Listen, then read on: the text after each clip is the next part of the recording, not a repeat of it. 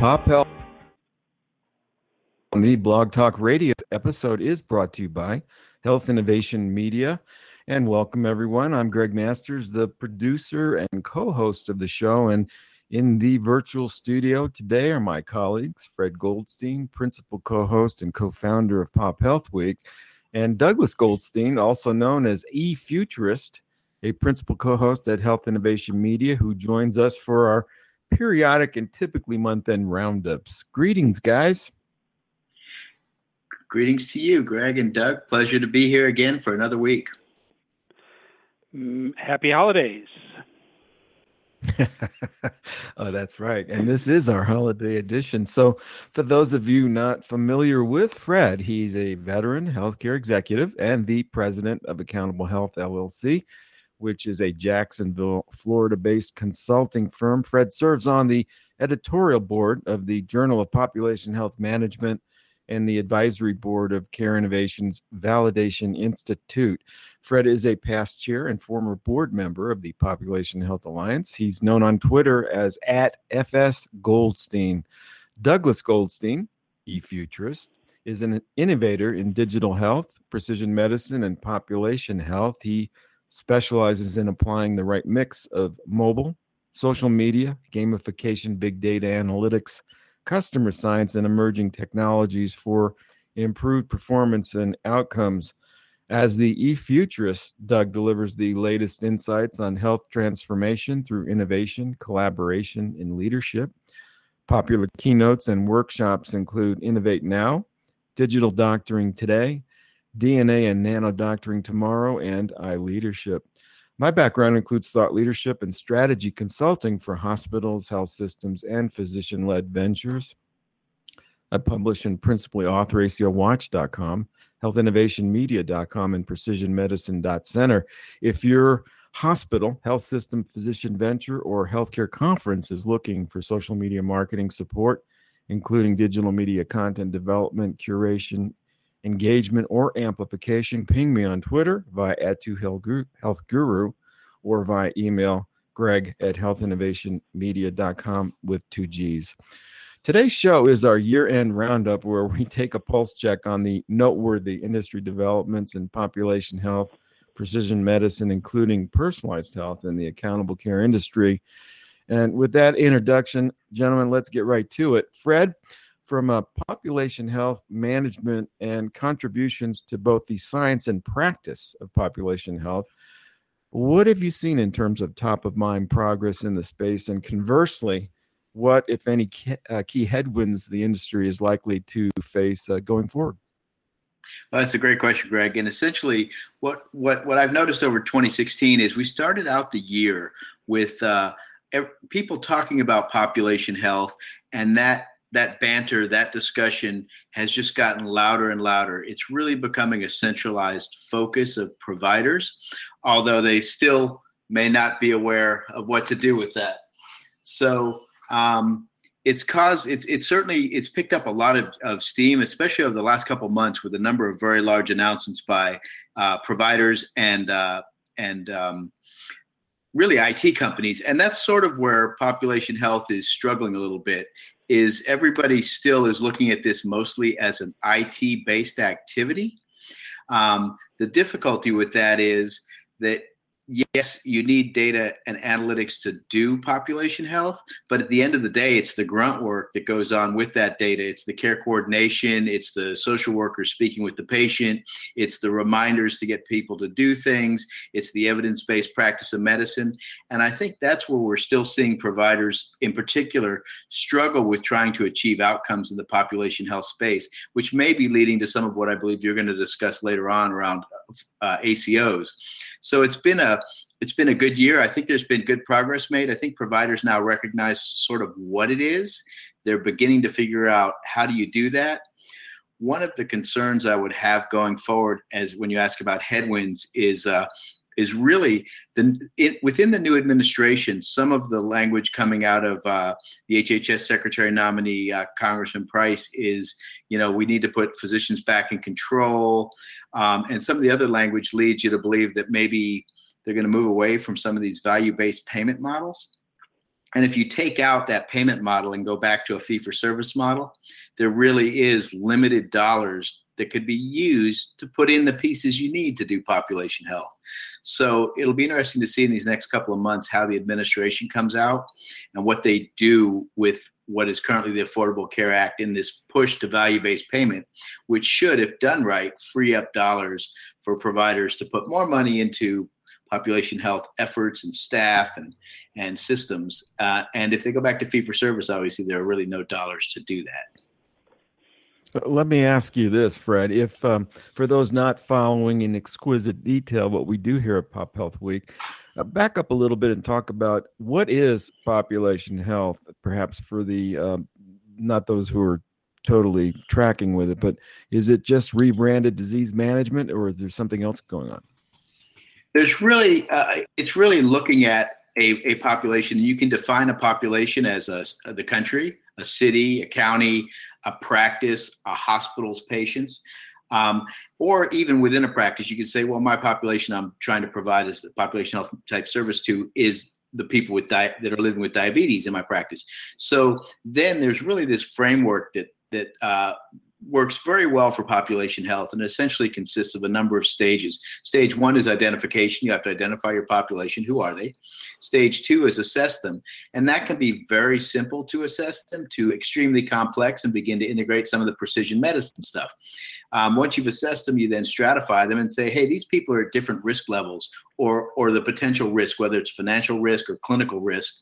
And I need to then engage them and set up some sort of an intervention mechanism. So, what programs are going to put in place to intervene? At the end of that process, you have to measure that and feed it back into the system and say, yes, these interventions worked. We saw improvements in A1C values or lower ER visits or better adherence to medications or better practice of evidence based medicine, or they didn't, and we need to go back and change those.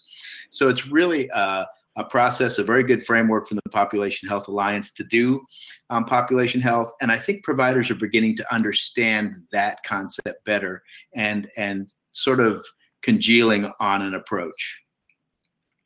So in this segmentation way of looking at it, let's say employ uh, you have you know uh, typically a hospital might test their population health focus on their employee those the insured employee base. A health plan would consider their members a population and then risk stratifying and drilling into higher risk to leverage returns from potential interventions. Where are the best results being shown? Are they employer based? Are they uh, um, health plan based uh, or other? I think I, I, there, there's a there are a few examples of these. So some of them obviously are are health plans that have chosen to focus on a population, say the persons with diabetes or others within their plan.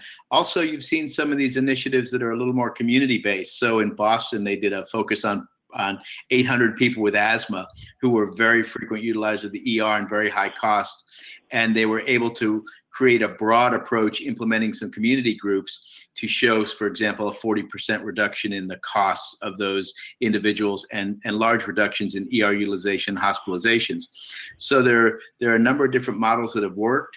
Um, a little less successful in the provider space, although again, you've got some providers like we had on, uh, I believe it was uh, two years ago with Roy Hinman, who's who's been managing a full global risk practice in with Medicare patients and has been able to show some really good results there. Um, the I, I think the jury's still out on how far providers can take it. I tend to see providers, at least the, some of them, not all, um, not providing enough resources to actually impact the population. And perhaps a word on what CMS is doing through the Accountable uh, Community Program. Yeah, I think there's some innovative things being done. It's obviously early, and they're they're walking out with some very simple approaches to try to look at moving the health of populations. So I think uh, it'll be interesting to watch that, and and also to watch what does the new administration do with those models. I think um, you know, as Doug and others and you and I have looked at these models, I think there are some really neat ways you can implement programs to improve the health of communities. You know, we've talked to Esther Dyson. We know of the Blue Zone folks, and obviously Esther with her way to Wellville. You've got the Clinton Health Matters initiative with some of theirs, and Humana's bold goal. All of these sort of broader efforts to create a uh, improvement in the in the health of a community, whether they happen to be Medicare, Medicaid, or even you know um, uh, commercially insured, but in essence, look at the whole community. And I think those initiatives, over the longer run, if done right, have some incredible potential. So, give me your gut here. What what are the odds of the Trump administration walking away from essentially these validated health policies? I don't think you can do it. I don't think you can walk away from them because they're good ideas. It's the right approach. The question is, do you walk away from what should be the appropriate funding mechanism, which is moving to some sort of a value based payment or a bundled payment or a global cap payment or something that allows the savings to be accrued to be used to implement these programs? Excellent. Maybe a great pivot here to Doug. Now, Doug, the Precision Medicine Initiative has been in the spotlight since Obama introduced it to us in January of 2015, and most recently rebranded to the All of Us Research Program, and perhaps a lesser known entity also titled the Participant Technology Center. How about your take on the above and any additional commentary on the near term progress, perhaps since Eric Dishman has taken the helm uh, of this important public private effort? Well, I suspect the rebranding is uh, probably the biggest reflection of his work. So, the Precision Medicine Initiative program, to recap, is targeted over three or four years to obtain the whole genomic sequences of over a million Americans. But in addition to that, they want to have people consent to have their electronic health information shared from their physicians and providers they also want to actively gather user generated data over time, and uh, they'll be looking at social determinants of health and where people live related to all those dynamics. So the first thing is a million people rolled up. So we're in a ramp up period because the funding just got announced several months ago. So the firms that were and organizations were selected are ramping up their technology. So there are participant enrollment centers hospitals and other places where people can go to donate their blood for whole genome sequencing. Um, the Participant Technology Center is a, a mobile, uh, web-based solution that would include a call center, but the really the mobile or the web experience would be targeted to help people determine whether to participate, uh, to get their consent, to direct them to an enrollment center, um, and really facilitate that, and then be a nexus for ongoing communication back to the individual around their participation in the program from this research program. So this research program is unique in that elements of the data are going to be shared back with the participants. And so the initiative is defining how that happens right now as it scopes, as it works out the details of the the awards that they provided for the enrollment centers and the mobile web-based coordinating center. So it's important to recognize that uh, any American can participate. Um, people will have access to their information. They're making significant efforts for uh, security and privacy, and this is really an effort. Not, you know, the enrollment period to get up to a million people is, you know, three to four years. However, they hope people stay sharing user generated data for 5, 10, 15 years. So I think probably the, the focus on all of us as opposed to the Precision Medicine Initiative is a big part of Eric's leadership. And, uh, you know, he owes his life to precision medicine. So I think we're in a um, watch and see mode as the enrollment centers start enrolling people and gathering samples. So uh, I think it's a huge opportunity to augment the genomic database. The current largest one is at Veterans Administration with over nearly 500,000 whole genome sequences. And then there's a series of um, private sector databases. So Inova Health Systems at the Inova Translational Medicine Institute has a healthy cohort of 10,000 people, 3,000 families, children, Um, and health systems like North Shore in Chicago have upwards of 10,000 in various kinds of disease focused uh, genetic cohorts where they've gathered data. So uh, I think the most interesting thing about this is that it's getting a lot of attention worldwide. So more countries are looking at uh, genetic profiling and many states.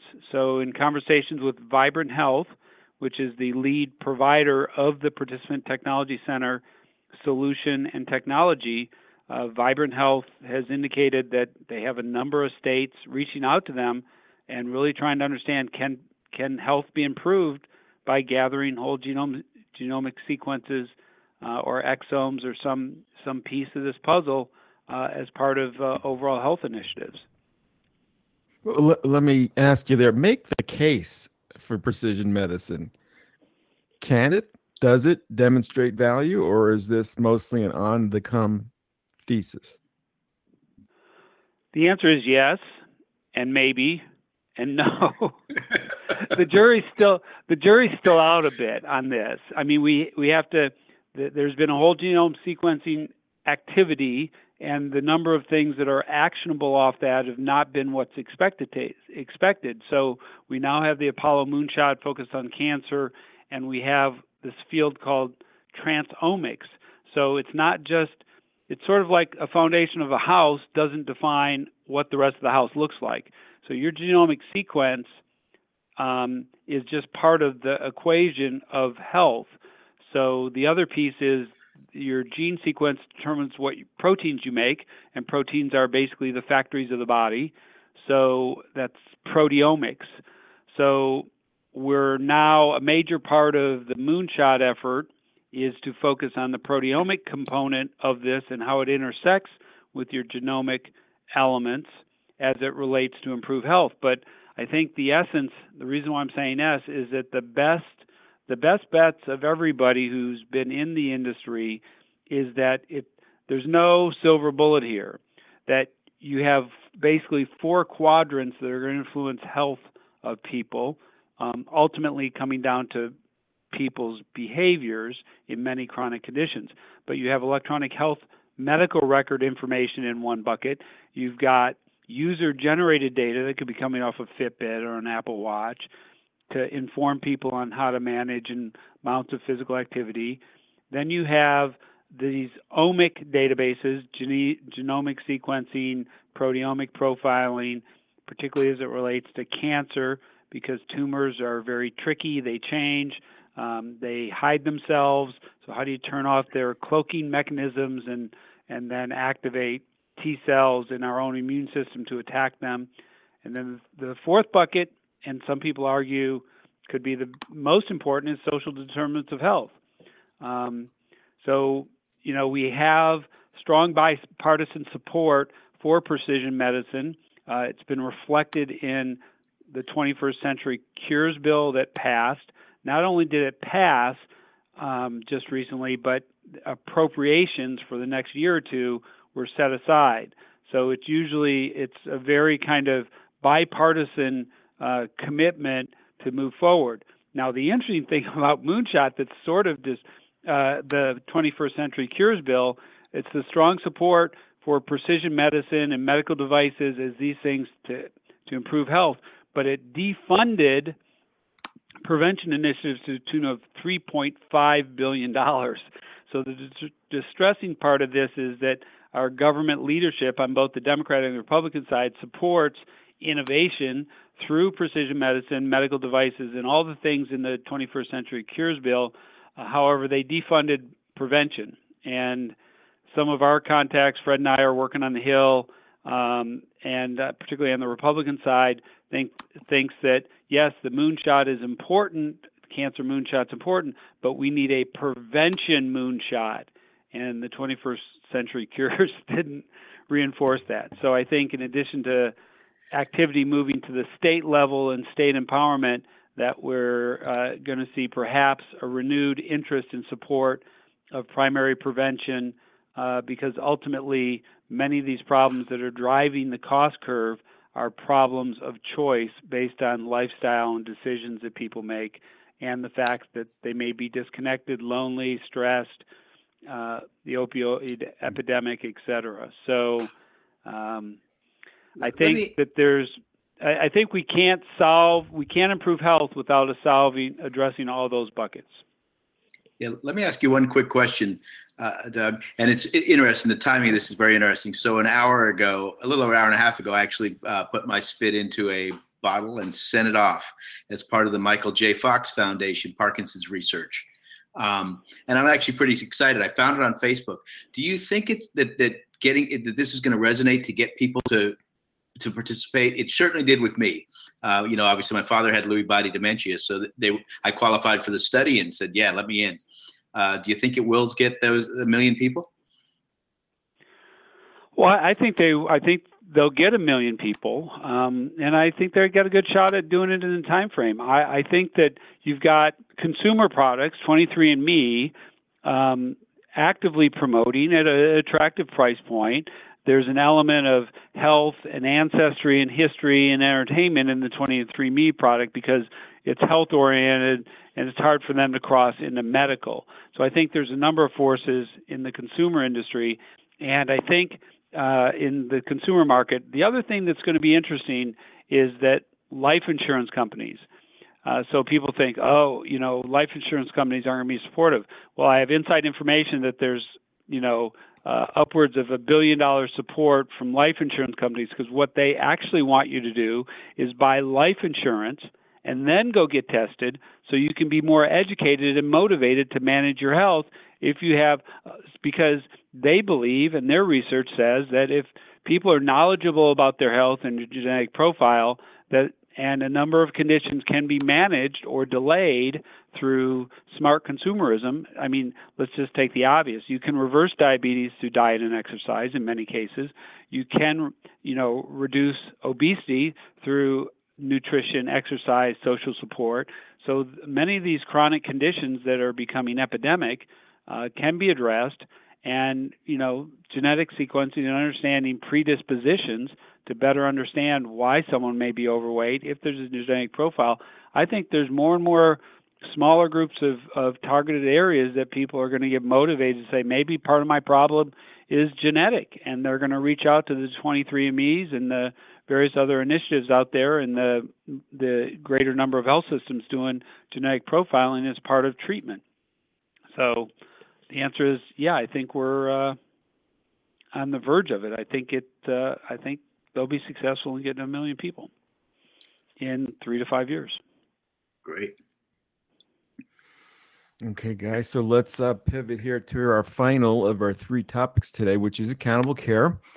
And since the Affordable Care Act was passed in 2010, much of the hope, if you will, of having an impact of improving, essentially achieving the triple aim, better experience of care, better outcomes at lower per capita costs. The ACO has been seen as a workhorse in, in trying to get that done. And in August of this year, the results for 2015 were posted by CMS, and those results were both mixed and modest. And to uh, put that in perspective, there were a total of, at that point, 392 ACOs participating in the program with uh, two and a half years of experience uh, in the program. 389 were in track one, which is shared savings only, no downside risk, and only three opted for the shared savings plus uh, the downside risk ex- exposure. In terms of geographic dispersion, in the Midwest, there were 83. In the Northwest, there were also 83. In the South, however, there was 169 uh, participating, which is a 2x plus multiple compared to other regions. And in the, the West, there were only 56. Uh, the average quality score for all of these ACOs rolled up was 91%. Health Affairs notes that 31% of the Medicare Shared Savings Program participants and Pioneer ACOs received shared savings for their uh, performance year in 2015, which is uh, an increase over the 27% for the prior year. Uh, while more ACOs are succeeding under the program, there continues to be substantial variation in financial performance and quality results. And there were some dimensions that were broken out as to explaining why, if you look under the hood, uh, there was this variability in performance. And the first one is is the benchmarking concept, and that simply is the formula that creates the thresholds for declaring minimum savings rates, benchmark performance, and whether or not there's savings uh, that can be returned to the participating ACO and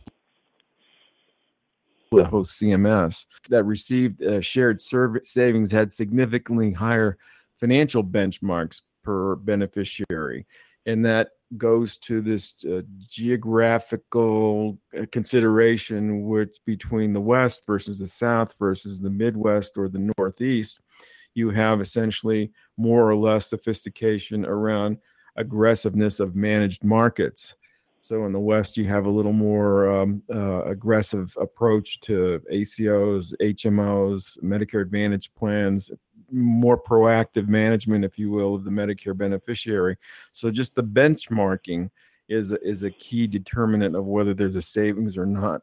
Maturity matters. The longer an organization participates in an ACO, the more time it has to learn about how to be efficient, improve operations, and eventually transform healthcare delivery. Lo and behold, physician led and integrated ACOs and smaller ACOs tended to do better versus their hospital driven or hospital centric ACO. The geographic variation uh, mentioned previously, and on a total impact basis, beneficiaries in the Medicare Shared Savings Program cost uh, the CMS $72.9 billion against an estimated cost of 73.3 billion for gross savings of 429 million. However, CMS paid 646 million in shared savings bonus payments to high-performing ACOs, leading to a net loss of 260 million, or a loss of slightly less than three percent. Contribution to the total impact varied considerably. Uh, ACOs in the first round, start date of April uh, 2012 saw average savings of over 200 per beneficiary for 2015, while rounds three and five collectively realized losses for the year. So there's policy implications, there's a significant delivery system reform implications, and this is all going to be ferreted up and left to, I guess, the Congress and the new administration to try and figure out. But when you think of the broad thrust of the Affordable Care Act, it really comes down to the triple aim. You know, it comes back to, you know, better experience of care, better outcomes at lower per capita cost. And it is that lower per capita cost dimension of the triple aim that makes this such a hard program to realize. So, Fred, Doug, you know, is this going to come together, you know, between precision medicine, better care, more effective evidence base of interventions, creating better outcomes, ultimately from a population perspective at lower per capita costs. What do you guys think? I think I think the ACO models, as you pointed out so well, are really struggling, and and the question then becomes: Let's say you throw them out, and you say these ACOs didn't work. You they've sort of been built by these integrations of hospitals acquiring a boatload of doctors. So if you move them to a non-ACO structure, I think that's going to make costs even worse. And, and, and it'll be interesting to see what the administration does with that uh, over the next couple years. I know they're, you know, you have essentially created these hospital-centric, although as you point out, the physician-centric ones have done all right, but there are these huge hospital-centric practices now that perhaps aren't looking at the hospital as a cost center yet. So I'm not. I, I I'd love to hear what you think about that, Gregg. Given you know the data you just presented.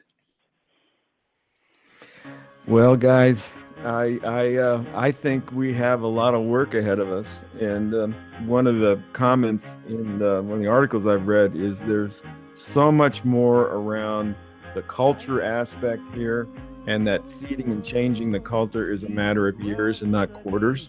So we have a lot of work in front of us. And uh, Doug, any le- quick thoughts about precision medicine contributing to the triple aim, particularly from a, a lower per capita cost basis? The answer is yes. Uh, they will all come together and they'll come together precisely in 14 years on December 12th, tw- uh, December 22nd, 2040. That is And the holding you to day that. of singularity in hell. Yeah. And you heard it Yeah, here the- first. The e-futurist has spoken. Well, that's great. So thank you everyone for joining us on our year-end wrap-up here on Pop Health Week with my colleagues Fred Goldstein and Douglas Goldstein. And we want to call out to you that uh, the JP Morgan conference and the biotech showcase is going to in uh, San Francisco uh, the 9th through the 12th of January, and that'll be followed by the annual meeting of HIMSS in Orlando, Florida. And we will expect to be present there reporting on what we see, and we hope you'll follow our work. And uh, we'll see you next time. For Doug Goldstein, Fred Goldstein, Gregg Masters saying bye now.